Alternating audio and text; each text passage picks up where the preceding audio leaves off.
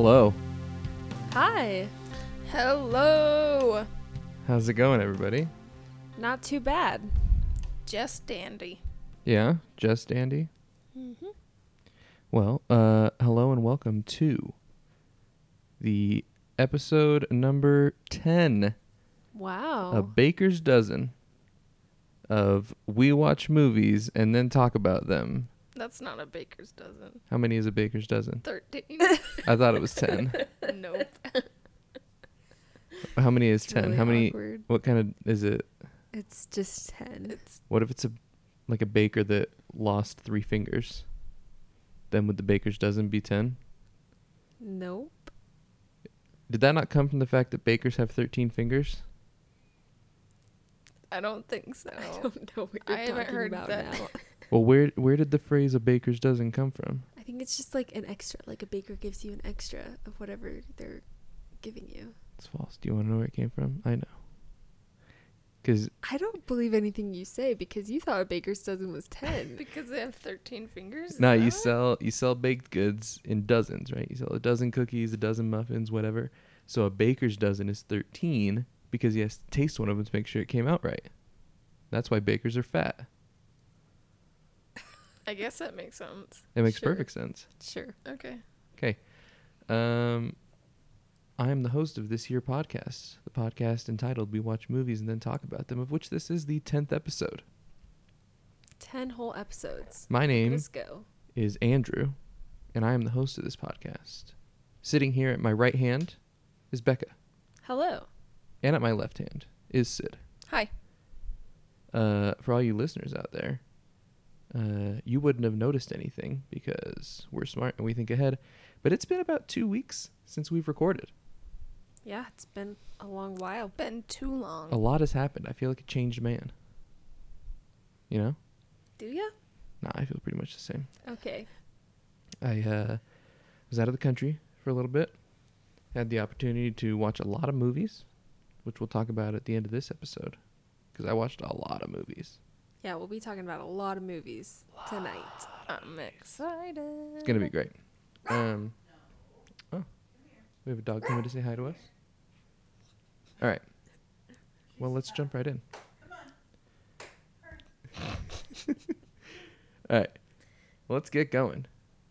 Tonight on We Watch Movies and Then Talk About Them, episode 10, we will be discussing days 10,909 through 10,015, maybe? I don't know. Of The Truman Show, starring Truman Burbank as himself. Just kidding. This is a movie that was directed by Peter Weir. He's an Australian, and I don't really know much about him, except for I've seen a bunch of his movies. So do with that what you will. Peter Weir directed it.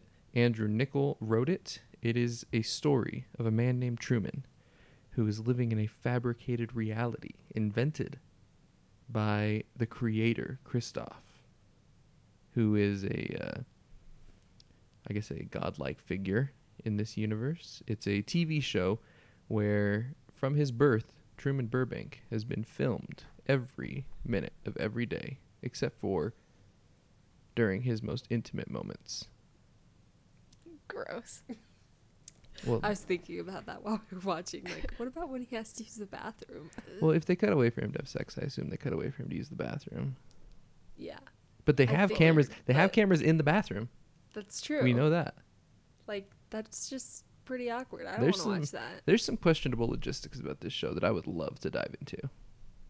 But Yes. um, that's it. Basically, uh, Truman is a man who is on TV 24 7, and he doesn't know it. Everybody else knows it. Everybody else is an actor, a paid plant, a shill. And uh, basically, Truman starts to notice some irregularities in his daily life, and we get to go on a voyage of discovery with this man. Uh, we're going full spoilers. This movie came out in uh, 1998, so I don't know. Was that 20 years ago? Goodness, kids born in 1998 are 20 now. That's don't like crazy. that. I don't like that either. Makes me feel old. But yeah, let's see here. So that's uh, the synopsis of the Truman Show. I think it's one that a lot of people have seen. This seems like a pretty common movie, right? Yeah, I'd say so. It was my first time. For real. Yep. You guys didn't have a TV growing up though. Yeah, we did. You didn't have cable. Yeah. Yeah. Um, I grew up on this movie. I watched it a lot as a kid. I grew up on The Truman Show. I grew up on Newsies, I grew up on Newsies. uh, Mission to Mars, The Sandlot, Batman and Robin. Yes. These are all staples. We will watch Batman and Robin one I, day. I, I am so excited for it. We've got some uh, for the listeners out there. Those of you who have been longtime fans, ten weeks now. thank you. We thank you. We've got some exciting things uh, in the pipeline. We've got some uh, special, uh, I guess you could say, milestone episodes. So, um, for example, we're uh, episode 15. We're gonna do something special. I presume episode 25. We'd like to do something special. Episode 50. We'll do something extra special. So stick around. So stick around for 40 more weeks for episode 50. It will be very special. I don't even know what it is, but I'm gonna guess it's special. We haven't planned it yet. Okay, So good. you're not out of the loop. Okay, good. I'm just it's, going to be just special. going to be special. It's going to be special. Um let's get started. Hot takes. That was me burning my finger Mm, on your hot take, Becca. mm. How hot is your hot take? Um, it's pretty hot. Hit me. All right. um, first time watching this show, I feel like there's a lot of older movies that are really good that I just haven't seen for one reason or another. Like I bet you if I talk to my parents, they've both seen this and they'd be like, "What? You haven't seen the Truman Show?" But now I have. Uh, speaking of old movies that are great, uh, what do you think of Space Jam, Becca? Um, never, no, hate it, get it away from me, burn it, Becca is kicked off the podcast as of right now. whatever. Listen- listeners you out there, later. listeners out there, I want your help proving Becca wrong. So here's what I want you to do. If you love the Space Jam, go ahead, jump on iTunes, give us a five star review, and in that five star review, just say I love Space Jam, and then we'll go and see how many people do it, and then we'll be able to prove Becca wrong that Space Jam is a modern classic. I don't care how many people love it. I don't. It's so good. You have to watch it again. Terrible. It's like one of the worst shows I've ever seen, I think. And I think the only reason why you like it is because you grew up on it. Like there's plenty of shows that I realize now are stupid, but I love them still because I grew up on them. That's the difference. Is you never realize that Space Jam is stupid. It's just great. No, you should realize now that Space Jam is stupid. All right, give me your hot take on Truman Show. Let's go. My hot take. I loved this movie. I thought it was really funny and really interesting, like an interesting idea for a movie. And I've got to say, like every time they had like an advertisement, like beer, this is the best beer. like everything they did was so funny, and I, tried just a lot of cocos. This one's the best. Moco Coco, whatever it is. like, I don't know, it's just cracking me up, and I just kept thinking of Wayne's World. There's like that scene. Have you, you guys have both seen Wayne's World, right? Nope. What? of course, I've seen. You've never seen Wayne's World? Oh my No. goodness. You might be getting kicked off the podcast. Speaking of old this movies, Is terrible. This is another place where I just really feel like it was like a video podcast so that we could just like show the Wayne's World clip of where they're just like advertising. They're like eating the pizza box and then they flip it open and it's like Domino's yeah, and like everything they do. I don't know. It's just so funny. So I think my hot take I don't know specifically. I just liked it. Like I thought it was a good show. It made me laugh. all right. Sid, hot takes. Um, to be totally honest, so I have seen this one before. I wasn't super excited to rewatch it. When I watched it, I thought it was, you know, it was just like a good movie. It was entertaining. Um, but after the second watch, yeah, I just realized how fun this movie is, and it's it's just a very charming movie in the in the set and the dialogue and just how you know the switch between the TV world and the real world and um yeah, I thought this movie it was a lot better the second time around. Um I was able to pick up on like kind of the little hints throughout and the little like how much everything is advertised in the movie, which is probably one of the best parts of the movie is how many advertisements there are. And yeah, Jim Carrey's he's really good in this one. He's really good. So yeah, I really like this. I'm really glad I gave it another go. I'm actually uh I'm big on Jim Carrey as a dramatic actor. He's great. One of the we were talking about like what films like opened us up to the idea of film being like more than just entertainment, and I think the one that really did it for me is probably Eternal Sunshine of the Spotless Mind. Can I change mine from the last time I said the movie that changed my perception? Of course, Uh, it's Dark Knight. I don't know why I said it was Call Me by Your Name. that's fair. Dark Knight's great. It's a great one. Yeah, I think that mine is uh, Eternal Sunshine. So Jim Carrey holds a special place in my heart as a dramatic actor, and I think that he slays it in a lot of the roles that he is given. Um, he's amazing in this. He's amazing in Eternal Sunshine, uh, Man on the Moon. Um, the Majestic is actually a pretty good movie. I'm looking through here on some of the stuff that he did. Um, actually, Man on the Moon came out the year after this. Have you guys seen that? Mm-mm. Nope. That's a great movie. I I didn't really know who Andy Kaufman was. It's like an Andy Kaufman biopic, Mm-hmm. and there's this Netflix documentary called Jim and Andy that's like about Jim Carrey and how kind of just messed up he is, and it focuses on his performance in um, Man on the Moon. Highly recommended to anybody out there. Uh, but watch Man on the Moon before you watch Jim and Andy. But you can, I mean, Jim Carrey's just kind of a messed up dude now. He's got a lot of like mental, emotional trauma going on that he's internalized. It seems like, He's doing his best. aren't we all? He's trying. Uh, the Truman Show was nominated for three Oscars. Hmm. Um, Best Actor in a Supporting Role for Ed Harris. Best Director and Best Original Screenplay. Did it win any? No, it didn't. Okay. 1999 Oscars were a sham. I don't even know what came out that year. Uh, that was the year that Shakespeare in Love won. oh, was it really? It was a big mess of a year. I Oh, I just watched that last week and I'm upset. so here's the thing. This was kind of a stacked year. I was I, I was gonna be upset that uh, Jim Carrey wasn't nominated, Mhm. but the guy for Life Is Beautiful won Best Actor, Oh, there's no, so that's fine. no there's no beating that. Yeah. Other nominees were Edward Norton in American History X, Tom Hanks in Saving Private Ryan, Ian McKellen in Gods and Monsters, which I haven't seen, and Nick Nolte in Affliction, which I also haven't seen. But Nick Nolte and Ian McKellen are champs, so Yeah. Jim Carrey's great, but he didn't stand a chance. no, not in that. Uh, and Gwyneth Paltrow. We gave Gwyneth Paltrow an Oscar. Just give it to Meryl Streep. She was nominated that year too.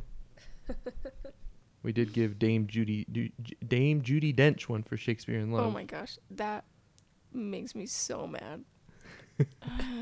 Can this just be the why Sid is mad about Shakespeare in Love podcast? I just gotta say, it was a good movie. Uh, why did it win Best Picture?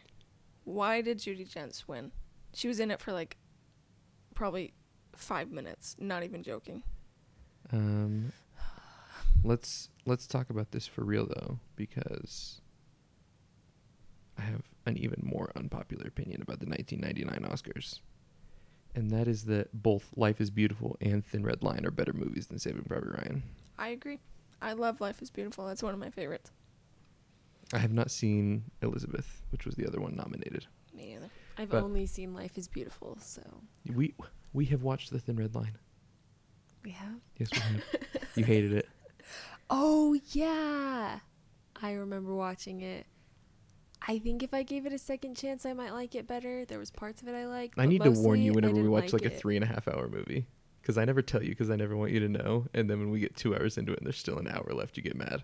Yeah, you really do. Every time. I need to warn you. If I know, I can prepare myself and I will probably like it better. But if I get two and a half hours in and I know there's another hour left, I'm done. we do need to watch it again. Thin Red Line is so good. Have you seen The Red Line? Mm-mm. It's so good. It's long and slow. Like all the best movies. But that's fine, Becca. Okay. Uh, my hot take on the Truman Show. The one we're talking about. so this is what happens when we don't record for two weeks. Is We gotta catch up on all everything. all movie Too related talk talk, just comes out. Um, I love this movie. Like I said, I grew up on it. I watched it. I don't know how many times I've seen this movie, but I think this is the first time that I've seen it. Um, like being an actual adult, if that makes sense. I think the last time I watched it, I was probably eighteen or nineteen, and I was quite impressed with it. I think that the the themes really come through pretty effectively. I think that it asks some interesting questions. One thing that I wrote down, and one of my favorite things about this movie, is that uh, the the whole like it being a TV show thing is not a twist. I feel like a lot of movies could have treated it as a twist, like, "Ooh, here's Truman, and there are mysterious happenings. He Mhm. found a strobe light in the middle of the street, and his wife acts really weird. What's going on?" And then at like an hour, fifteen minutes, it's like he's on a TV show yeah. but like they really let you examine things from this overhead uh, view because they they don't hide it from the audience like what's going on we just get to like we are basically watching the truman show which i think is why it's called that I think that's a good point. I like that. Yeah, Yeah. because they could have made it like, is Jim Carrey actually insane or is he actually in a TV show? Yeah, and I really like how they they took it and they laid it all out on the table and you knew exactly what was going on. I thought it was great. I think Yeah. it gives us as viewers more of an opportunity to like think about and reflect on like what it would be like to be in his position. So I think that's another strong point of the way they filmed it. Yeah. Um, one thing that I liked a lot as well that I kind of wanted to talk about are the performances. And I'm curious, uh, Ed Harris was nominated for Best Supporting Actor. We all know who Ed Harris is, yeah? Mm-hmm. Yeah. Okay. He was nominated for Best Supporting Actor, uh, but what, I guess, which performances impressed you guys the most? Halfway through, um, I was really struck with how good Laura Linney is in this. That's the wife, yeah? Yeah, because she's terrifying. Because she just like really embodies this uh, picturesque kind of 1950s wife and how she's supposed to be just perfect and uh, try and keep Truman in line. And I think she's just really good and effective in that role. And she's really just creepy, but she's good.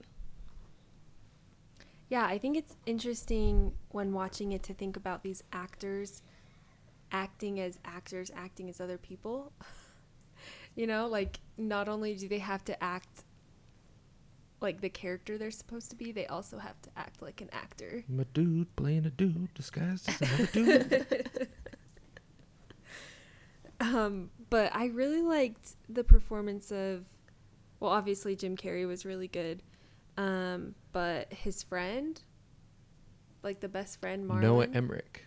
Yeah, I thought he did a really good job, especially that one scene when he's like telling him like I would never lie to you and I'm your best friend and all of these things and you can hear Ed Harris feeding him the lines and it's just like you can see it in his face that he's so like like what am I doing to this man? You know, like I'm lying to him and I have to because it's my job. So I thought that was a really good performance to like be able to portray that while he's acting. Yeah, I mean, because really, Ed Harris is just kind of a sociopath, right? Yeah. Oh, yeah. Who just like was gaslighting this guy for his entire life. Yeah. And like, do you guys, does everybody know what gaslighting is? Or I've recently become acquainted with the term. It's gotten very popular on Reddit lately. Kind of. So Explain. gaslighting is where you purposefully disturb a person's idea of reality, right? So like there's this Reddit thread that came out the other day that people were accusing this guy of gaslighting his roommate cuz he would basically his roommate had a sock drawer and an underwear drawer and they were identical. And so every day he would pull them out and swap them. And so he would the roommate would go to pull open the sock drawer and it would be the underwear drawer. but then the next day they would be swapped again. So like that's like a very very mild form of this, right? Mhm. Because Mhm. like he's messing with this dude's conception of reality. Yeah. And so basically Truman has been gaslit from the get-go because Mhm. all of these people are manufacturing this reality for him.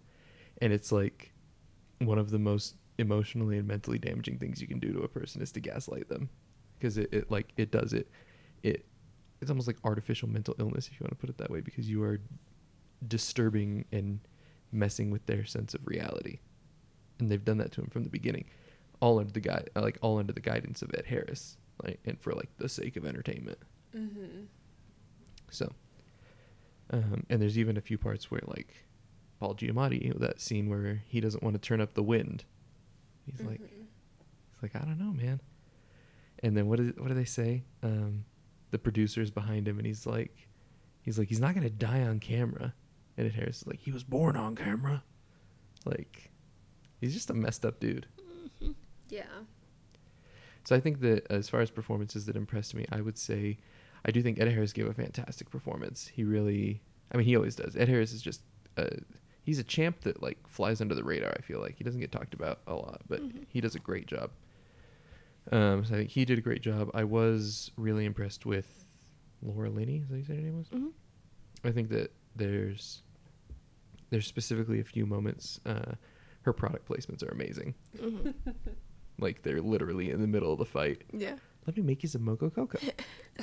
it's the best cocoa. I've tried other cocos, and this one's the best. And he's like, what the hell are you talking about? what does this have to do with anything? or when he's fixing the mower, and she's like, you should really go get one of the whatever Yeah. mowers. She just like looks straight into the camera. the, the zooms that it does and everything like the direction on Oh, this film is incredible. I'll, yeah. we'll get to that, but um, yeah, I thought that she did a fantastic job. But then there's the the moment where Truman like, or she like pulls the multi blade on Truman, hmm and that that scene is hilarious, by the way, but like really dark at the same time. Yeah. Like, What are you gonna do? You're gonna slice, dice, or shred me? Yeah. There's so many options. like, I freaking love that. But then when Marlene comes in, she's like, "How can anyone expect me to go on like this? It's unprofessional." I loved that. and it's like she all of a sudden is playing a stuck-up actress. Yeah. You know what I mean? Like it's just great. I love that. Um, and then obviously, Jim Carrey as Truman does a great job. hmm He he manages to incorporate his quirkiness in really endearing ways. I feel like. Yeah. So we're like forced to like Truman. That weird like I- I know the people won't hear this, but the weird like where he like cocks back and smiles with his mouth open that he does all the time. Uh-huh. I don't know. Like I said, so Jim Carrey, he's a weird dude. He was the mask. He was in Dumb and Dumber. He was Ace Ventura, but he manages to take that quirky comedy that he does and really turn it into an endearing character. And I feel like that hmm is one of the biggest strengths of his performance. Yeah, Yeah, because I think in like his goofier roles, he kind of is the same between Truman Show and like his goofier roles, but in the goofy ones, you're just like laughing at him and laughing at how dumb he is. But in this one, you're really kind of enamored with him, and you just you really like him, and you really believe in this character. So, Yeah, we like super feel for him because his life kind of sucks. yeah, That's one of the other uh, points that I thought was interesting on this, and I'm curious your guys' take on this. Is do you guys think that people would actually watch this if it was a real thing? oh yeah, Definitely. I mean, people eat up reality TV. If you have a 24 7 show about someone's life, But that's the issue: is reality TV is scripted. well, sure. But, but this was kind of scripted too. They manipulated the so. actors and the situation. But he had a pretty boring life. I think maybe that was the appeal. Is like you kind of watched it to relax and I don't know. That's what I'm saying. Is i his life was basically just trapped in a routine, right? Like he was an insurance salesman. hmm Is there a more boring job than like selling insurance, Mm, probably not. right? yeah, like even in, in this um, movie, we get to see all of the exciting parts. Every exciting thing that happened in his life are in this movie. hmm We didn't see the 10 years Exactly. beforehand. They even mention like they're playing over some stuff, and the guy at the bar is telling the waitresses to get back to work. He's like, "We have that on the greatest hits tape." hmm So I don't, I don't know. Like, I guess that's that's one of my questions that I come away from this is like, why did people watch this for thirty years? Because you think about like the two old ladies or the dude in the tub. Like the dude in the tub was probably a teenager when he started watching. You know what I mean? And like the old ladies were probably just like they probably watched with their husbands and then without them. That's sad. But I kind of wanted I kind of want a Jim Carrey face pillow. Well, I feel like this kind of TV show is like the equivalent of like SimCity or you know, like a game where that's just like a life creator. Mhm. But is it fun to watch somebody else play The Sims? I don't know, but I think it's an interesting idea to just watch someone live their life and they don't know that you're watching them. Like I think I would be interested in watching something like that. Like not for moral reasons, but I guess we're all voyeurists at heart, right? Oh yeah. but like I don't know. I think I think it'd fly. I mean, I could see like it. people watching it and liking it, but I couldn't see like there being an entire bar named after him and old ladies with his face on their pillow. and 30 years of 24/7 coverage. I don't know. I think I think that's plausible actually. I'm sure if you go out there, you could find like a Firefly bar, Yeah, probably. and that only ran one season. You know what I mean? Bunch of Nerds. We see like maybe there's only eight people watching this show. Who knows? yeah, maybe. It's just the people in the bar, the old lady and the guy in the tub. Yep. And the security guards, Oh yeah. the guy from they Brooklyn must Nine be Nine. given a lot of money then Yeah, right. for them to be able to Well, because it's all product world. placement. That's true. They say that they're like, yeah, you don't run commercials. It's all product placement.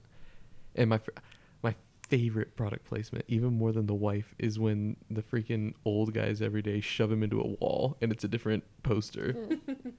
like once it's for chicken, and then it's for the home builder. I love that. I think that's super clever. um, but yeah, what I was saying is that sorry, jumping back a little bit. One thing I want, the performances are, I think, incredible, kind of across the board because it's very easy to tell who is fake and who is genuine, and when they're being fake or genuine, right? So I think that like, obviously Jim Carrey's genuine throughout, but then like when his wife swaps and she kind of loses her mind, and when um, his best friend, like when they're doing the searching for him and the way that he like talks to the producers and stuff like that, I think that they do a really good job of, I guess, swapping the tone of their performance to match whether they're being genuine or acting. Mm-hmm. I wrote that down as well, but I also wrote down just I guess um, a principle to take from it is um, that like people can really tell the difference between real and fake experiences. Like throughout, Truman like continually thought about the only real experiences he had, which was with Sylvia or whatever her name was. What a woman, huh? but like he could tell the difference. And so i think that's just like an interesting idea and an interesting way to show that like even in this like fake world where everything is created for him and and his whole life has been like just fabricated for him like he can still tell the difference between what's real and what's not. So i thought that was an interesting point. I kind of wanted Laura Dern to play Sylvia. I feel like her and Laura Linney, they they're kind of similar looking, Yeah. so I could see that confusing people. But I say put Laura Dern in more. Come on, people. Let Laura Dern act. Let her do I'm what sure she she's does I'm sure she's all over the place. Well, she just had that. She had like a movie last year and Let's see. Jurassic Park. I mean Jurassic Park is her like number one listed here. What has Laura Dern done? Oh, that's right. She was in Last Jedi. oh yeah, she looks great with purple hair. She does. She did a great job in that movie. Ah, she was in The Founder. She was in The Fault in Our Stars, which I didn't see. She was in The Master, which I want to see. Uh, yeah. I don't know. She's just kind of. Just put Laura Dern in more things. Please, she deserves it. Has Laura Dern ever won an Oscar? She was nominated for Wild a few years ago. Maybe Mm. I don't think she won though. She didn't, and she was nominated for Rambling Rose. I've never heard of that. I don't know what that is. Ugh. It's got Robert Duvall in it. I don't really care that much about it. Um, let's see here.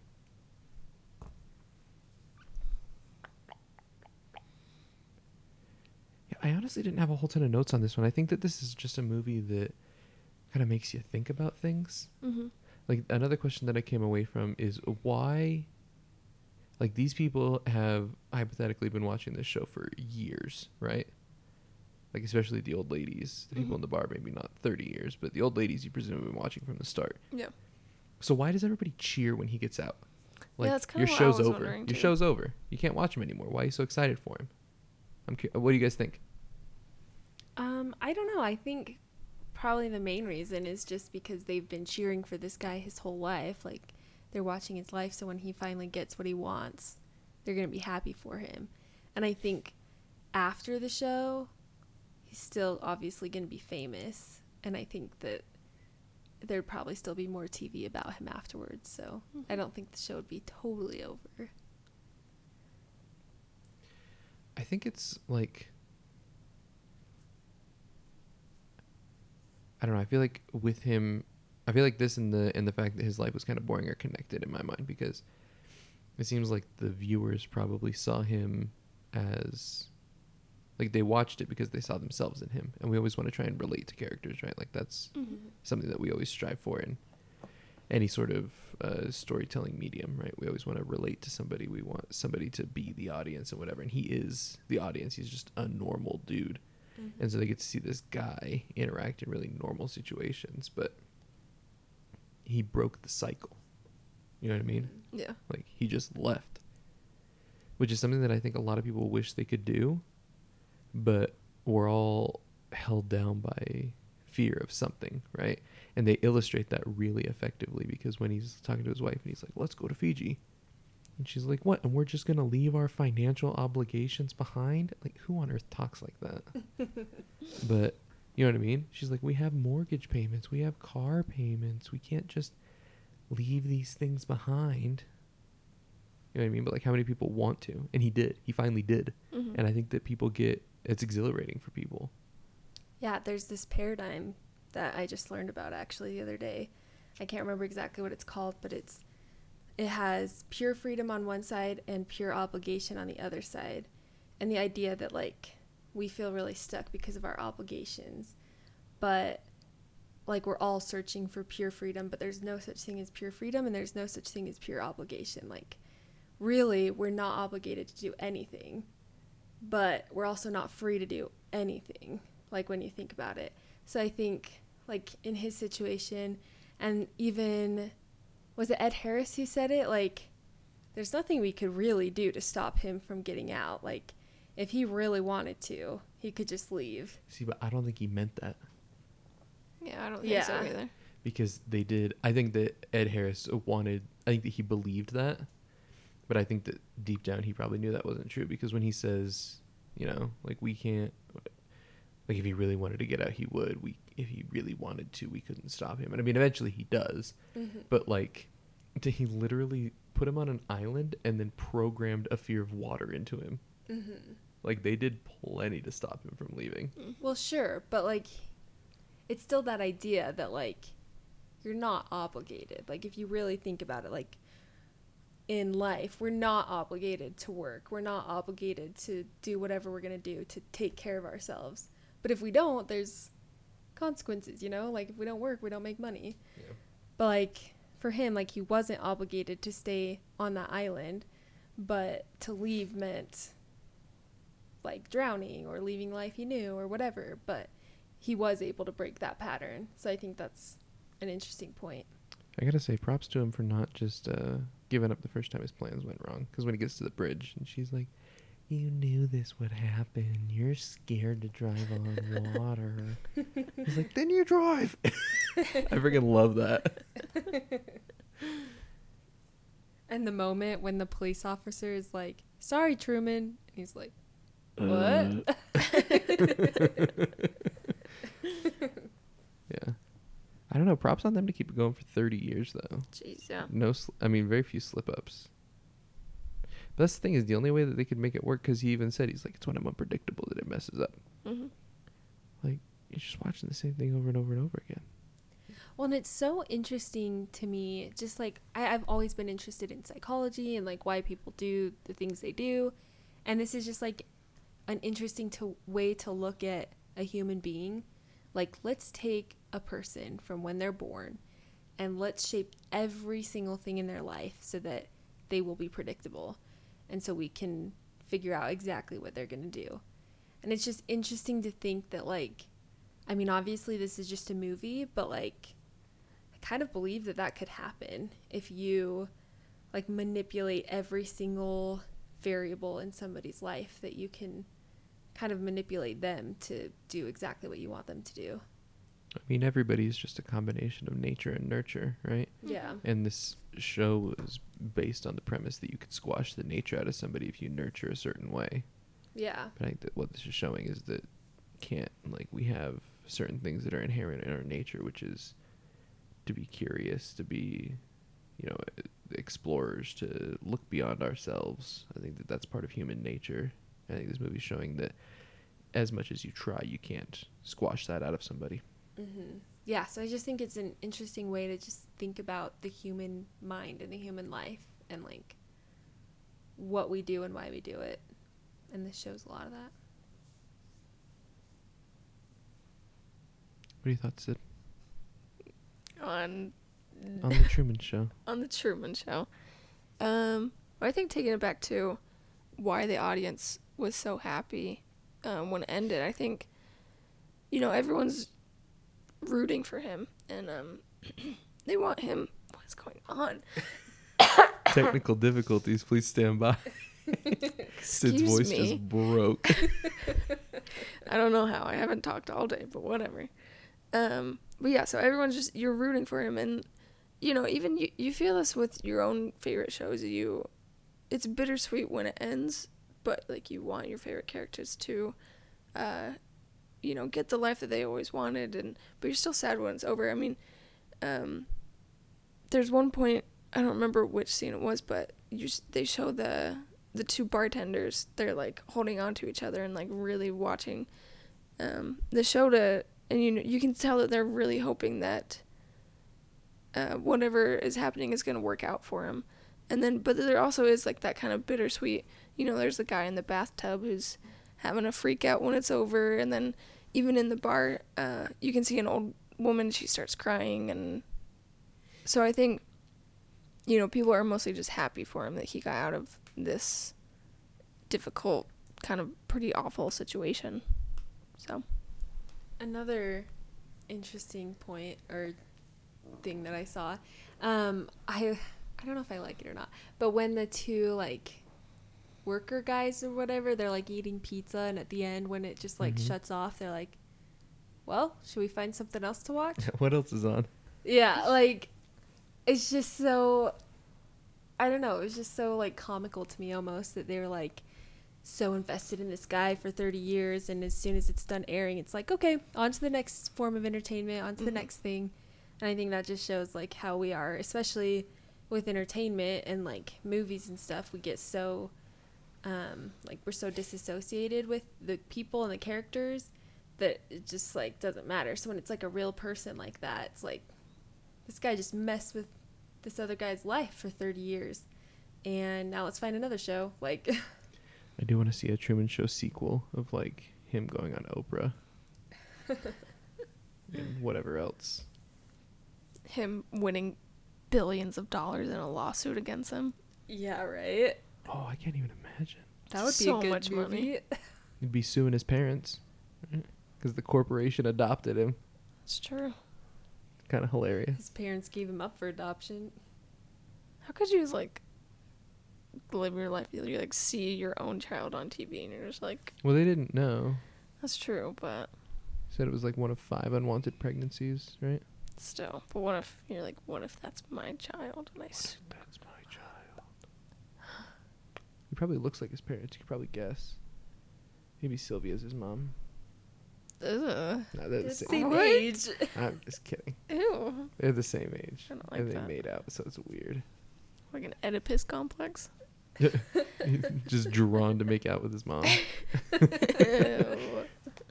Psych, the Truman Show is just an. What does it be like? An is the word allegory? Is that I'm thinking like an allegorical version of Oedipus Rex. he killed his dad, and then marries his mom. His dad did die.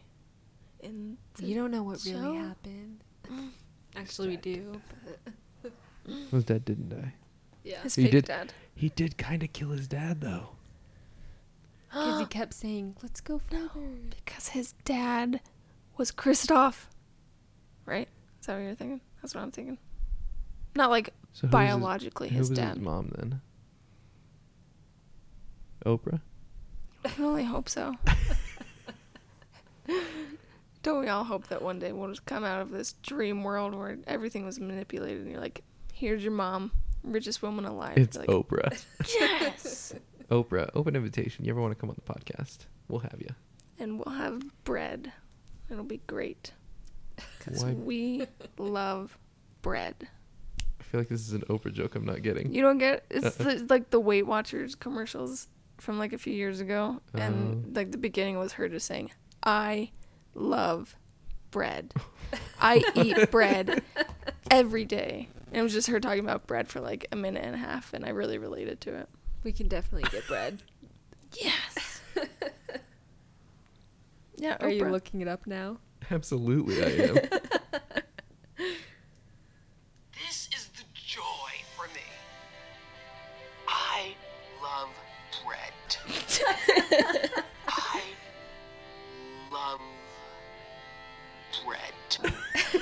Sid, that was spot on. You That had the hands and on. everything. Thank you. Thank you. I need to clip that and put it on the on the sampler. I love bread. That's good stuff. Um, one more thing I wanted to comment on as far as the film goes, we got very uh, heady into the themes and the philosophy of the of the Truman Show. But I do think that it was a very impressively made movie as well. Um, there were a couple of shots specifically that stood out to me. Uh, one was when he goes to the boat, which they don't expect him to go to, so they don't have as many cameras prepped. And if you notice, um, the camera is inside of the ticket shack, and it rotates, and the blinds open. Mm. So like the blinds are closed on the window, so the camera rotates over, and the blinds open, so that they can see him walking towards the dock. and then the uh, the ticket taker with his button cam is like leaning outside of the post so that he can get an angle on it. I didn't notice that at I all. didn't notice that. That's kind of a fun shot. And then when he's with Marlon, one of the times, um, they're like looking out, and he's like, "Big guy sure has a good paintbrush. That's a perfect sunset." But the sun is setting in the same place that the moon is rising. Yeah. So I, I thought that was funny. Yeah, I noticed that, but he would never know because that's what he's seen every day. He wasn't taught science. Probably not. They told him that Fiji was halfway across the world from. Is it supposed to be Florida, right? Was it Florida? I, I That's thought. where It's Hollywood. That's where they filmed the actual scenes. I guess I assumed it was like Pacific Northwest. I don't know. But it's definitely Fiji's not halfway across the world from No, it's not. the US. No. That's for sure. So there's definitely some some bending of the truth But there. hey, we're happy to investigate. Anybody out there who wants to sponsor a trip for us to go to Fiji, see just where it is, we will accept. Definitely, we'll go. Yeah, we'll go. Let's do it. Oprah. We'll do we'll do an episode from Fiji Yes. if somebody pays for us to go there. so someone pay for us. And you get to choose which movie we do. Mack Weldon, I'm talking to you. One Blue- of our listeners has to be super rich, Right. right? Here's the thing, Mack Weldon, Blue Apron, um, Dollar Shave Club. I don't care. Any of y'all. We'll just start advertising for a bunch of places before. I will shill for you if you pay for me to go to Fiji. I'm saying that right now. I have a very low price. Um, but yeah, the other things I had down was about the product placement. We've talked about that at length. Um, the other thing that I thought I, I I love meta movies, and I loved that as hard as Christof tried to make this idyllic world, you can't fake real life. And I think that's a commentary on film and like to an extent like most art like film, theater any sort of storytelling novels, you can't like no matter how hard you try, you cannot fake real life. There will always be things that are off or Mm-hmm. you know, like like Becca said, it's it's like we we can tell. It's the uncanny valley, right? Mhm. Do you guys know what that is? Yeah. No. Okay. The uncanny valley it typically applies to like uh like robots or graphics or like CGI stuff. Basically that there is there, there's a point at which things are so realistic whether it be a computer generated thing or like a face on a robot or a doll or something like that where things become so realistic but our brain can instinctively tell that they're not real and so we reject it Mm. right Okay. so it gives you like a really uneasy feeling and you can tell that it's not real like it's so close to reality but Mhm. your your like human instinct can tell that it's manufactured Mm-hmm. and so like truman has basically just been living in the uncanny valley his entire life Okay. And just by watching him, you can tell that like everything he feels like this is weird. Yeah, This everything's just like a little off. Yeah. Yeah. so i thought i don't know that was just an interesting point to me that i think the movie was making that's worth mentioning because i mean it is a film Well, and also to that point, I felt like when I was watching it, um, I did get kind of like wrapped up in it, so I stopped thinking about the movie from a film perspective and like thinking about like the music or editing or directing or anything like that because I was so focused on the camera work in the show for the show. Mhm. So I thought that was a, a so strong that was the thing is the whole movie was filmed from angles and cameras that it would have been plausible for the show to have been filmed Mhm. Yeah. pretty great um, those were most of the things that i had written down I actually forgot to take notes this time. shame I know. I think I yeah, I hit all my points that I wrote down. great uh, one thing i did want to mention does anybody here know who peter weir is Mm, I No. only know what he's directed. So I didn't know this. He's a champ. Dude's had some good movies. Um, his last credit as a director was The Way Back, which I think we've mentioned a Oh. couple of times on the podcast. Have we? Uh, I thought so. I'm just proud of myself because I introduced you to that movie. Oh shoot, it's not the right one. We're thinking of The Way Way Back. oh. I love that movie. Okay. Sid introduced that movie to me, and I, love it. introduced it to Andrew. Yes. Look at I'm So I started it. I'm sorry. That's why we talked about it, is because Toni Collette is in it. Yeah. Mm, yeah. Okay. The Way Back, which is directed by Peter Weir, is a different one. I stand corrected by the IMDb's. So he's not a champ. He is still a champ because regardless of the fact that he did not direct The Way Way Back, which is a great movie. Love that it. People should go check out. Uh, Steve Carell, Toni Collette, uh, Allison Janney, Sam Rockwell, AnnaSophia Robb before she was like a hot item. It's just a great movie. Let's watch that. We should. I'm gonna add it to our list. We should just for fun. I watched it like a few months ago, but I could watch it all the time. I like The Way Way Back a lot. It's got a 7.4 on IMDb. That's pretty So good. That's That's- better. That's better than Toy Story 2, I want to say. Hmm. Yeah, I love Toy Story 2, but still, it's a very underrated movie for sure. One time I was watching it and I texted my mom. I was like, "Mom, can we go to uh, New England for summer?" She's like, "Are you watching The Way Way Back?" I was like, "Yes." She's like, "Okay, we're going." So good. Sorry, Toy Story 2 has a 7.9. Mm. Deserves more. Objectively, Toy Story 2 is a better movie than The Way Way Back, according to IMDb. Hmm. Uh, no, Peter Weir, he directed Master and Commander, The Far Side of the World. Great movie. The Truman Show, great. Dead Poet Society, great. Witness, great. Uh, those are all of his that I have seen. Yeah, he's a champ. Good job, Peter Weir. You Australian dude, you. All right. He hasn't really, he hasn't done anything since 2010 though. Mm-mm. So I hope he's not dead. Peter Weir, if you're out there, I hope you're not dead. if you want to come on the podcast, Let us know you're alive. open invitation. We'd love to have an Australian. Spice it up a bit. All right, so those were all the notes that I had written down about Peter Weir's The Truman Show starring Jim Carrey. You guys have anything else you wanted to talk about on that one? I don't, think, think so. so. Then you know what time it is. Oh, I haven't thought about this yet. Not that. No, not that yet. You're right. You got time. Sorry. Trivia. Sid, what? Trivia. Let's go. Okay, so unfortunately, I don't have too much trivia. Oh my gosh, I feel like I just broke my neck. Sid really is broken tonight. I'm struggling. We're having a hard time, guys. Oh my gosh. Okay. Anyway.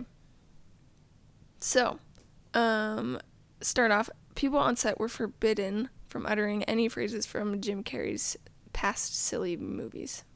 Like they couldn't quote Ace Ventura, couldn't quote nothing. Isn't that?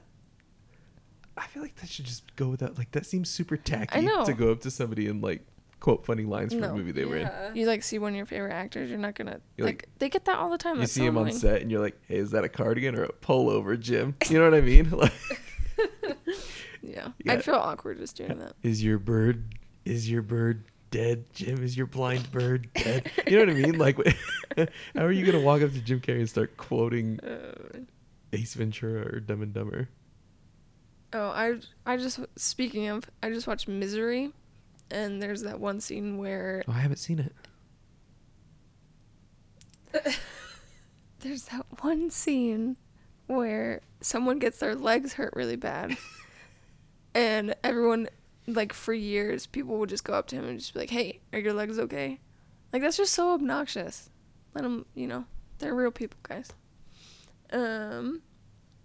Okay, so this film was studied a lot in media ethics, uh, focusing on uh, the best friend and like everyone, Christof and everyone, basically prostituting uh, Truman's wife.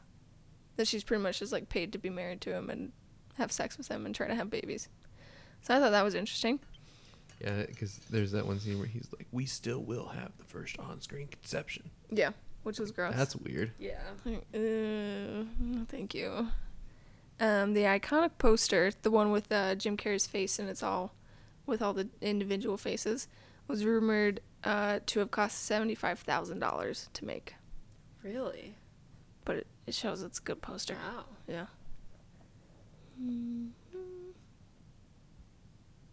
Sorry, I didn't read these beforehand. Um, in one of the deleted scenes, the original plan, Christof's original plan was to follow Truman throughout his life, um, have him have babies, and then follow those kids. And that just shows how crazy he is. It's a money-making factory. Also, does Christof just like not go on vacation? I know that's what, like. Could you imagine how stressed out you would be? How many ulcers you would have just doing this job? I feel like Well, he's, also everybody, like yeah. everybody just has to be there all the time. Mm-hmm. You're just like on call. I feel like he has to have some sort of drug problem. Definitely. He's hopped up on Yeah. something. Speaking of, uh, we wa- What? Speaking of drug problems, no, I just have to mention this because it was hilarious, and I want people to go look it up. Um, we got talking about uh, somehow we got talking about drugs today at work, and somebody showed us this video that they were shown in health class. That was like it looked at um, like a person who used marijuana, a person who used heroin, a person who used cocaine, and a person who used meth and like had them do a bunch of different things and like showed them the health side effects and all this kind of thing. And it was supposed to be like this anti-drug PSA. Robin Williams was the host of it. It was really weird. What? The best part is, is at the end, all four of them were like, "Yeah, I'm gonna keep doing it." they were all shown like all these horrible effects the drugs were having on their lives and like it's ruining your lungs and it's gonna ruin your life. And they're like, "Yeah, but I'm just gonna keep doing it." the, the guy who used cocaine was like a a construction worker, and he's like, "Listen, here's the thing, like." If I got a lot to do in a day, like I just do some cocaine in the morning, and that's done by six. Like, and they they had him do these strength tests where they had to put like objects on a dolly and roll them up a set of stairs and like see if they could do it. So they started with like some lighter TVs and got into heavier TVs and then to like a washing machine and then a refrigerator. And both of the guys without drugs did all the TVs but couldn't get the washing machine or the refrigerator. And then the meth guy got stopped at the same place, and then the guy who was who was hopped up on cocaine. he like does all the TVs. He's like, ah, screw this, and he just skips the washing machine and goes straight for the refrigerator. and like, no problem at all, just like pulls it up the stairs. and the, doctor's like, dude, your heart is beating like 178 beats per minute. At 180, you're at risk for a heart attack. You need to stop. And he's like, nah, man, I'm good.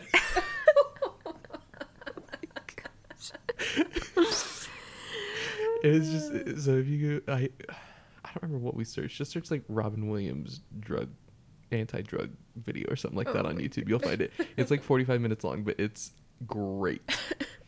Because seriously, the best. Every single person. Nah, I'm just gonna keep using it. Like, I don't know why they would show this in schools. I didn't watch it. It was somebody that I work with. They were Oh showing it in high school. But that's That's hilarious. It's so freaking weird. uh, just to be clear. We don't. The podcast. We don't wa- condone drug use. The podcast we watch movies and then talk about them does not think that illicit drug use is a good idea or good for your health. Yes. And we would advise you to not use illicit drugs. And if you are using them, seek help. But if you want a funny video, yeah, but this is a funny video, so just you can go check it out. Um, all right, back to trivia. Okay. Trivia. Sid Wicca what? I felt the need to reset a little bit. yeah, yeah, we definitely needed it. Um, okay, so this one is, uh, so Laura Linney, she heavily studied Sears catalogs from the 1950s to develop her character, which very shows because she, yeah, she she looks like someone who would just step out of a catalog with what she was wearing and her hair and the way she acted and how she held herself. So I thought that was awesome.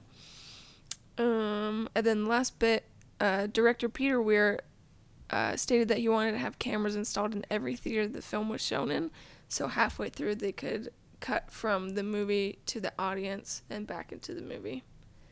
And I thought that would have been Huh. awesome, but very expensive. Can you imagine the couple that's like making out on the back row, Ew. flips around, and everybody's like, "You guys are disgusting." Gross. yeah, Very good, there we go. very good trivia. Cool. Thank you, thank you. Good trivia today.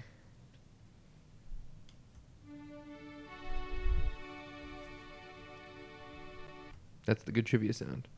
And with that, we move on to final opinions and ratings out of 10. Becca, All right. you said you weren't ready for this. I hope that spurred you to think about it a little bit.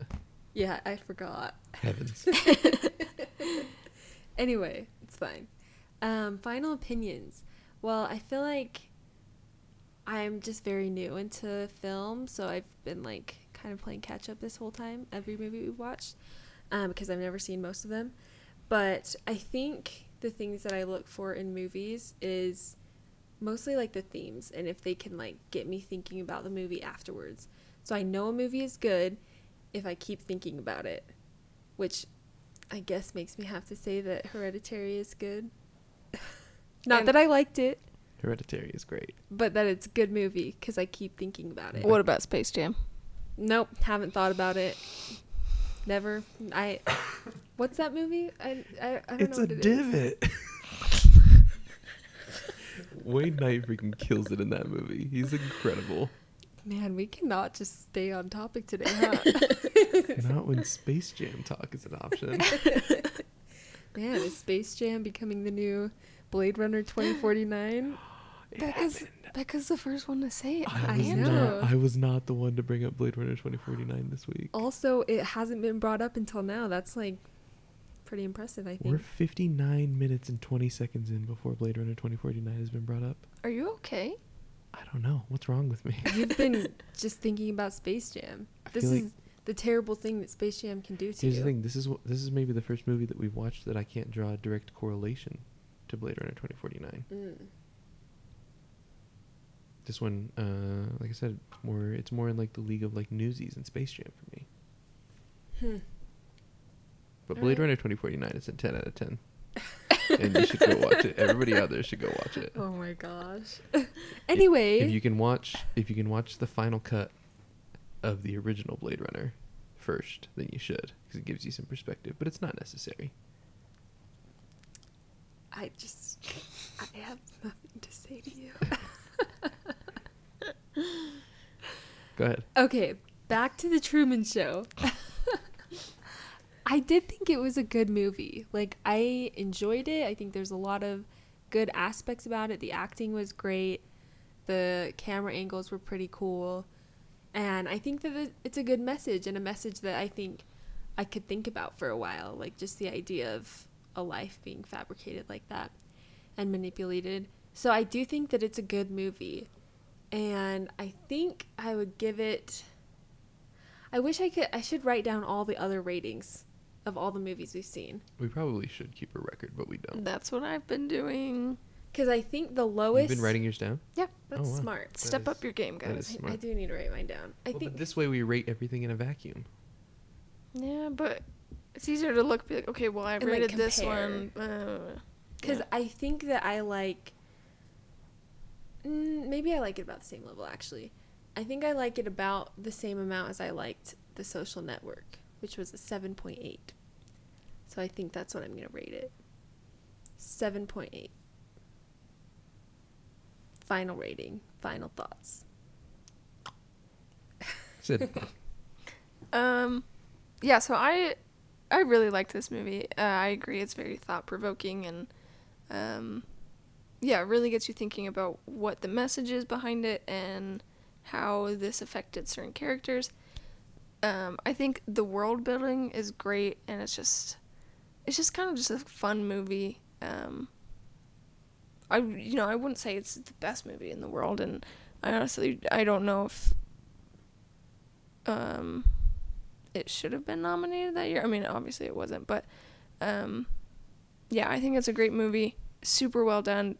Great acting. Jim Carrey is so great in this. And my final rating is a solid 8. very well. I agree. I don't think that it should have been nominated this year. It was a kind of a stacked year. Yeah. It's a tough one. Like I said, I haven't seen Shakespeare in Love or Elizabeth, but um, just with Life is Beautiful, Saving Private Ryan, and Thin Red Line. Mhm. Which the worst thing that ever happened to Thin Red Line was coming out the same year as Saving Private Ryan. Let's be clear about that. Yeah. Terrence Malick doesn't get the credit he deserves.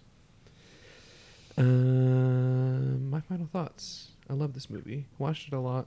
Um, haven't seen it for several years. Was surprised how much I enjoyed it. Honestly, um, this time around, I knew I was gonna like it. Um, it gets talked about a lot, like on Reddit and stuff. So I was like, ah, I think it probably is a good movie, like I remember it being. But uh, yeah, I quite liked it. Um, liked the directing, liked the cinematography. Love Jim Carrey in it. Um, I really do wish Laura Dern would have played Sylvia. But I think she could have killed that role. Oh yeah. And they kind of look similar. This Yeah. lady was like a hotter Laura Dern. I think Laura Dern's prettier, but Okay, well, that's just me. to each his own, I suppose. Um, my final rating, I might jump on the train. I'm gonna give it an eight, giving us a final rating of seven point nine two or something like that. I don't know. Yeah. It'd probably be closer to like 7.95. I Mhm. love doing fractions in my head. I'm really good at it. it's so fun. And thus closes our discussion of the Truman Show. Yes. We will now move on to revisionist corner. We're bringing an old one back Oh, boy.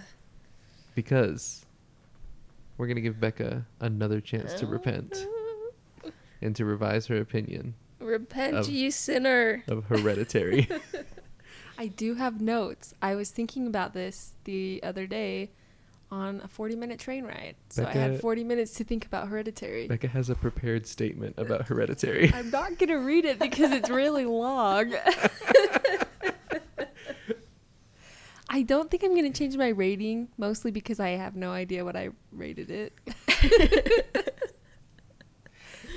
but I, well, I don't know if I would change. I should have prepared for this better. I have to like read what I wrote. Um, it's interesting because there's some similarities I think between Hereditary and The Truman Show, even though you wouldn't think it. Is it more tragic if they can choose or if they can't choose? That is what I was thinking about because I was writing, like, I was thinking about the movie, and I think one of the reasons why I don't like it is because it feels like a fixed experiment. It being Hereditary. Yeah, Hereditary. Sorry. Um, I think like the one of the reasons I didn't like it is because it feels like a fixed experiment. Like every single person involved in the entire movie was placed there. And so in that sense, I feel like it's kind of like the Truman Show, which is just kind of funny that it's on this episode. Um, so the outcome was fixed beforehand because the demon and all the people around them knew the personalities and the character of Annie and her children and knew what choices Annie would make. So she didn't have a choice. And I think that's more tragic. I think I've come to the conclusion that it's more tragic to not have a choice than it is to have a choice and choose wrong. Because at least you have a choice. That's a fine opinion. So I won't go into any more than that because I wrote a lot, but I just wanted to say that. And I also want to revise a little bit of what I thought about Birdman, but I feel like I still need to watch it again. I feel like I, I think I also gave Birdman like a 7.8, and I was remembering that it was the same as the social network, but I think I like Birdman better than the social network. Probably because it's a better movie. It is. Yes. So I think I would be wi- willing to raise it one whole point to 8.8. Heavens. Wow. This is what Revisionist Corner is here for, folks. But before I can do that, I think that I need to watch it again. We can make that happen. Yes. But I still don't love it, I think. But I think that it is a very well made movie. And, like, as a film, it does pretty much exactly what it was wanting to do. So I think that's what makes it a good movie. And I'm realizing that I can rate something um, higher than what I think it is if I like it or not. That didn't make sense. So your rating is starting to be not necessarily based on your personal enjoyment, but on the craft of the film. Correct. All right, that's fair. So, those are my revisions. Beautiful. And thus we Thank close you. the door on Revisionist Corner, the segment where Becca admits she was wrong about Hereditary. I did not admit that I was wrong about it. I still don't like it. Hey, it. guys, It's doors good. closed. Oh, Doors I'm sorry, closed. I'm sorry. on to our final subject. So just did like a giraffe neck. She has her water bottle that's got a straw coming out of it, like 23 feet away from her, and she just craned her neck over to take a sip. We are struggling tonight, you guys. That was acrobatic, is what that was. That was she can't swallow the She's water. still-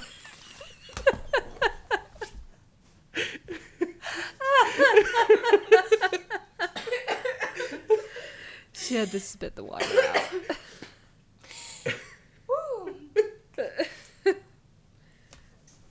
That was graceful. Okay, what movies are you guys watching? So I watched Smooth. I watched a lot of movies. Like I said, I went I left the country a couple of times, so I had some plane rides. I was stuck in one of those countries for an extra day. So I had time to watch more movies. So I've watched a lot of Lots movies. of time. Um I'm just going to run through the ones that I remember because I don't remember all of them that I've watched. And if I don't remember watching them, then it's probably not worth talking about. You should get Letterboxd. I have Letterboxd, but I just always forget to add to it. That was. I've been pretty religious with it lately. So I'll update Letterboxd like once every two months. Jeez. Um, let's see, what did I watch? I watched Moon. I didn't love it. um, Sid, you said you liked it, right? Yeah, I didn't think it was amazing, but I thought it was entertaining. I thought it was good. I thought it was. I just, I just thought it was kind of dumb, like the story, Yeah, I could see that. and I wasn't super impressed with Sam Rockwell, and he is kind of the whole deal. hmm So that's one. Um, I watched The 40 Year Old Virgin, which is hilarious. Um, there's the main love interest in that uh, has a store called We Sell Your Stuff on eBay. And it just felt like we were kindred spirits with our podcast name. Um, I watched um, two of Bo Burnham's one man shows that he has on Netflix. Have you seen those, Sid? I've watched half of what? Okay, so he has what and he has Make Happy on Netflix. I watched both of them, Mhm. and they were awesome. They're so funny. Because after seeing Eighth Grade, I was like, oh, I wonder what he's done. So I like searched them Yeah. on Netflix, and it came up with these. So they're they're not necessarily like stand up. It's just like him doing skits, Yeah, but they're so funny. they're really funny. Um, I watched f- like ten minutes of Jerry Seinfeld's most recent Netflix special, and that was awful. Oh, is that the comedians and No, it's called Jerry. It's called Jerry Before Seinfeld. Huh. But it was just awful. I had to turn it off because it was so bad. I watched The Invitation, which is, I believe, a straight to Netflix movie. Um, it's about these people who have a dinner party and some odd stuff is afoot. It's pretty good. I'd give it like a six out of ten, maybe. It's probably like it's worth watching if you want something slow, quiet, but not super long and kind of fun. And by fun, I mean weird. Um, I watched about the first third of Half Nelson, which has Ryan Gosling in it, and turned it off because I was so bored. It's a real slow burn. Yeah. I watched The End of the Tour, has Jesse Eisenberg and Jason Segel in it. It's about um, this Rolling Stone reporter who is Jesse Eisenberg goes and interviews um, this author. His name just escaped me. He wrote this book called Infinite Jest, and he was just a weird dude, I guess. Uh, pretty good. Uh, it's not too long, uh, but they give good performances, and there's some interesting stuff to come out of it. I watched The Place Beyond the Pines, which has Ryan Gosling in it, which is the reason why I watched it, because I love Ryan Gosling. Uh, you may know him as the star of Blade Runner 2049. and it was pretty good. I, I liked it. It's really, really, really long. It's, Oh yeah, it's not even, it's two and a half hours, but it's just slow. yeah. And it's, for anybody who hasn't seen it, I don't want to ruin the surprise of it for you. So if you're interested in Ryan Gosling and you don't mind a long, slow one, go check it out. It's worth watching for sure. I'd give it probably like a seven and a half. And those were all the ones that I watched by myself. That's quite a lot of movies. I had a lot of time on planes. Yeah. What have we watched together, Becca? Um, we watched Enemy, We watched Enemy. Okay, I've been hearing a lot which about that one. is amazing. So Okay. good. And like right after it finished, I was like, I don't think I liked that. Because it's got a weird ending. It's well, the whole Have thing you is seen it? weird. I've seen the ending, yeah. Ah, Stop watching endings before I, the it's beginning. on these like videos. It's like craziest movies, most ambiguous endings, and it just pops up. And I'm sorry, I can't control it. That's so depressing to me because if if you haven't seen Enemy, um, there is some adult content in it. So be forewarned. We were not forewarned. no, we were not. Um, then I don't want to say a word about it. It's it's so good. It really is. And like it wasn't until we like talked about it afterwards that I was like, wow, this movie's amazing. And I've been thinking about it for the past week. Like there's just so much in it and So- it's so good. Do this. Go watch Enemy, and then give yourself like 20 minutes to think about it. And if you still don't get it, then go watch Chris Stuckman's video breaking it down because that's what we did. It was after watching that that I was we like, watched his video breaking it down like some of the symbolism and stuff like that that we didn't necessarily pick up on and i feel like i'm pretty astute with that stuff but this one just went way over my head but the ending like shocked me Yeah. um directed by denis villeneuve Jake Gyllenhaal. Has jake gyllenhaal in it. Uh denis villeneuve who you will know as the director of blade runner 2049 Oh my gosh. Wouldn't you know? see i gotta make up for it. I didn't talk about it for an hour so now i gotta make up for it. Uh that movie was i can't get over how good it was though. All right, I'll have to watch it. don't watch it with your parents. Okay. you want to see Jake Gyllenhaal play two people, again ad- adult content. Be forewarned everybody but also just a lot of Jake Gyllenhaal. yeah That's all Becca needs. it's a pretty even split between really adult is. content and jake gyllenhaal uh, enemy so good and it also completes my viewing of all of denis villeneuve's uh, english movies now i gotta dive into his french ones All right. so We also watched um, Black Swan. We watched Black Swan. Mm, I want to see that. Um, That's on my list for next year. I think it was a great movie, but also I don't think I liked it. That was my mind exploding. I know. I kind of feel like that's how a lot of Darren Aronofsky movies are. it was cool though. Like Dude, Black Swan is probably like a 9.8, 9.9 for me. I don't know. It just I, maybe it was because we watched it right after we watched Enemy, The day after. and there's a lot of similarities between them. Not in content at all, but in like theme. And so I don't know. I think it was just a little bit overshadowed by Enemy for me.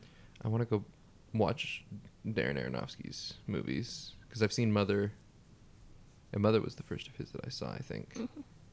And now I've seen Black Swan. I really want to see The Fountain. I hear that one's pretty brutal.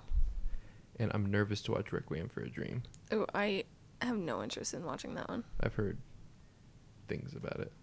There's lots of things about it. Um, oh, and Pi, I've heard is really good. And The Wrestler. So actually, apparently the like Black Swan is like a spin-off of The Wrestler. Um, like The Wrestler was originally supposed to be a story about a wrestler falling in love with a ballerina, Mm. but he ended up splitting it off and making Black Swan its own thing. Okay. So they're like really connected, I guess, in themes and stuff like that. So Hmm. Interesting. I really want to watch The Wrestler. Um, what else have we watched? There's also some content in Black Swan. there is. Yep. Yeah. Yep. like be forewarned. That's 'cause- not the reason it's a 9.9 for me. Ew. gross. Stop it. Mila Kunis does great in that movie, though. Yeah, she does. Can I not have an opinion? You can. You guys are just. I agreed with you. I said yes. She does a really good job in Does that a movie. great job. Um, what else have we watched? Uh, we watched Black Klansman. We did watch BlacKkKlansman. Mhm. Sid did too. I did. Mm-hmm. Uh, we're gonna go full spoilers on BlacKkKlansman now because we've all three seen it. So I guess don't listen if you don't want spoilers on Spike Lee's Black Klansman. And three, two, one, go. The I thought it was good. I thought Like, it was I- pretty good. I really enjoyed it. Like start to finish, I was really engaged, and I thought it was good, Mhm. entertaining. I think it's entertaining. It's not the m- most well executed movie, but I really liked it. I thought um the main guy was really great. What's his name? Something Washington. It's Denzel Washington's kid. Yeah. Um, I think that I deviate from like most of the internet. I didn't love it. I thought it, it was okay. I mean, I didn't think. I mean, I thought Adam Driver was good in it, but like he didn't have a lot of character development, and there were some themes throughout it that I didn't really feel tied in at the end. So a lot of the things that I've seen online about people praising it praise its ability to jump between comedy and serious. But that for me was the reason I didn't like it. I felt like it was really jarring and Mhm. that they didn't um for example, we talked about something like Django Unchained, right? Mhm. Like that was one of the things that I really praised about Django Unchained was its ability to juggle that comedy and and serious aspects, right? But these they just felt really disjointed, and it felt like you were flipping a light switch between comedy, like here's a comedy scene, and like oh no, here's a serious scene, here's a comedy scene, here's a serious scene. So I didn't know what I was supposed to be feeling. Yeah, and I felt like the message that the film was trying to get across could have gotten across if it had just been a comedy or if it had just been a serious movie. But because it switched back and forth so much, I had a hard time figuring out exactly what I was supposed to be feeling. And then the end, like the last, where it does like the footage from Charlottesville and stuff like that, I get where it's coming from. But again, I don't, I don't know that. Again, it seemed really jarring and kind of out of nowhere. Yeah, I can see that. Yeah, because there were some points where it'd be kind of a serious scene, and then they make a joke, and I'm, you know, I'm not quite sure if I'm supposed to laugh at it or if I'm still supposed to be serious from the minute beforehand. But I think it does all right. Yeah, I definitely wasn't as bothered by the comedy and seriousness as Andrew was. But I do think that the end was a little dramatic, maybe. That like it didn't fit the rest of the movie. And I get what they were going for with it, and I think it was effective Yeah. Mhm. because like you can't watch that footage and not feel what they want you to. You know Yeah. I mean? Yeah. Like you can't watch um just the the footage of the stuff that happened in Charlottesville and not be upset and not I mean I think upset is the right is the right word. It's it's upsetting Oh, yeah. footage. You can't watch it and not be upset. So I feel like I guess I feel like I could have just watched that montage at the end and felt the same thing as if I hadn't just watched the previous two hours of the movie. Yeah. Yeah. You know what I mean? Yeah. I didn't really. Yeah, I, I, don't don't, really feel like the themes between the movie and the footage fit super well. And what I guess what they were trying to say is like basically not allow the audience to think that what was happening in the movie was over. You know what I mean? Yeah. Mm-hmm. Like showing oh this happened in the 60s or 70s or whatever it was. But like it's still happening today and I think specific the one exception I think and what was what really was effective is they had like 20 seconds of footage of David Duke. And that I thought Oh, was really effective at illustrating that that like this is you know still going on in America Yeah. but the other stuff I felt like again you, I would have I would have been just as upset watching just that as I was watching it after 2 hours of the movie. Mhm. Also the pacing of it I felt was super weird. It was a little weird. I felt like they spent I felt like the beginning was way too slow compared to the rest of the movie. Mhm. Yeah, and definitely the very end, like when everything wrapped up, they were just like, Wraps up so quick. "Well, go shred everything." Like Yeah. yeah. it does. Like if that was a few minutes longer. And like it would but, be like more specifically the rally at the beginning where he's giving the speech and it's just like the like it's like doing the panning shots over the faces and Mhm. I felt like that scene went on way too long. Yeah. But then I also, yeah, that scene went way too long.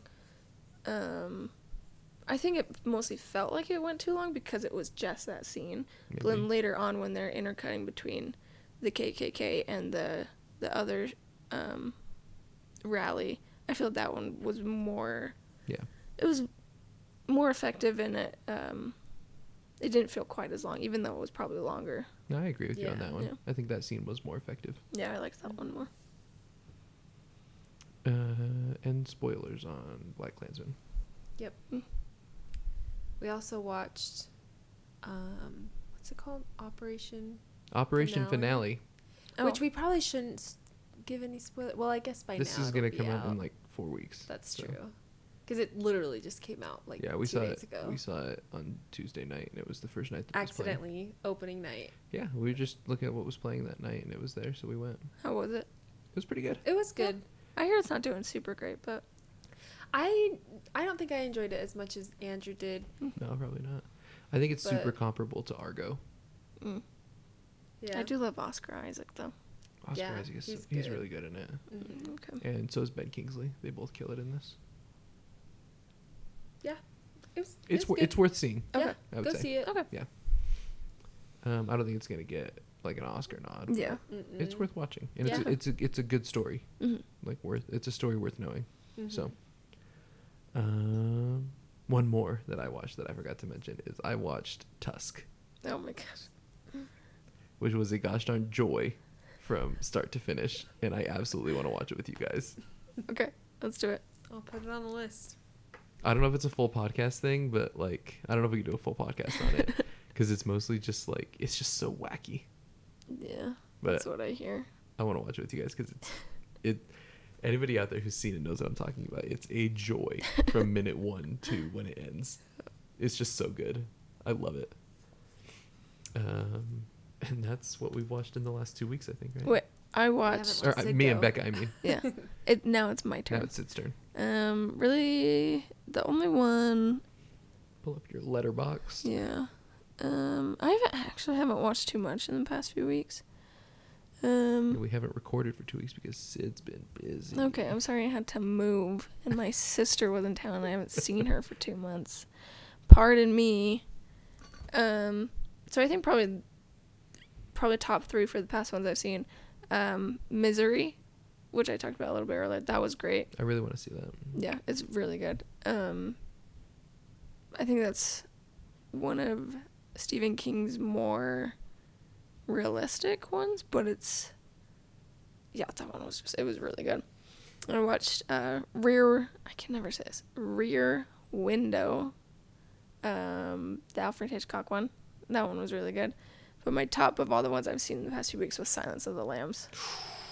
Which was incredible. I've been wanting to watch that for years and I just never got around to it. And it You've was never seen it, Rebecca? Nope. so good. Oh what my does he gosh. do? Yeah. I ate him with some fava beans and a nice Chianti. So Ah. freaking good. So good. Seriously, can we can we just give? um I just lost her name. Jodie Foster. Can we give Jodie? Can we? I really do. I've said this before. I just want to go alternating every year. Jodie Foster, Julianne Moore. Jodie Foster, Julianne Moore. Just give them alternating Oscars every year. I don't care if they're in a movie or not. We'll give it to ones that weren't nominated 20 years ago. Yeah. And then sprinkle in some Meryl Streeps for good measure. Yeah. Obviously, anybody out there, if you haven't seen Silence of the Lambs, Watch it. watch it. Oh my gosh. That includes you, Becca. Okay. I'll watch it. So good. It's so brilliant. Um, and again, if you enjoy Silence of the Lambs, which you most likely will, um, you should also watch Red Dragon. Um, you can give Hannibal a pass, but it's also worth watching If you have time. if you have time. Yeah, but don't make Hannibal a priority. But after you watch Silence of the Lambs, do watch Red Dragon because this is what I told Sid: is if Silence of the Lambs is a nine out of ten, Red Dragon is a seven out of ten. So it's worth watching. Hannibal being like a five and a half or a six out of ten. Gary Oldman carries that movie, but yeah, those are all the Hannibal movies, by the way, Becca. I don't know if you. There's that. also that, Okay. like, the origin story of Hannibal a few Oh, I years didn't ago. watch that one. I didn't watch it either, but Do you mean the TV show? no, I started that, but that was free. But it's uh, the first season. I watched the first season of the TV show, and it was awesome with Mads Mikkelsen. hmm I thought that was Um, awesome. there was a 2000 Hannibal Rising that did not do well. So Oh, because that doesn't have Anthony Hopkins in it. No. it? Yeah, that's Yeah, why. I, so I a- didn't bother watching it. yeah, it's a prequel. But yeah, Anthony Hopkins is so creepy in this one. Oh gosh. Yeah. Hannibal Rising has a 35 Metascore. Oy. Don't watch it. But do watch Silence of the Lambs and Red Dragon. Mm-hmm. Um, all right, guys. I think that's all. Yeah. It's a lot of movies. Remember, um, everybody out there, uh, we thank you for listening. Uh, I hate to I hate to do this because it seems really uh, lame, I guess. But if you like what we're doing here, just go drop us a review on iTunes. Uh, we're not doing a whole ton of like outside advertising, so word of mouth and SEO is really the only way that we like uh, get get ourselves out there. And we would like to grow our audience, but we want to do it organically, right? So um, if you enjoy what we're doing, tell your friends. Uh, like I said, throw us a review on iTunes. It does basically it's so that the more reviews that we get and the more positive reviews we get when people search movie podcast on iTunes, we'll show up closer to the top. So go drop us a review on iTunes. Uh, we are now on Spotify. You can listen to us on Spotify. Um, and And if there's a movie you want us to watch, comment. Let us know. yeah. If there's a movie you want us to watch, if there's a question you have for us, if there's something you want us to talk about, uh, message us on Facebook. Uh, we are on Facebook at uh, We Watch Movies and Then Talk About Them. We are on Facebook or on Instagram at Movies We Watch.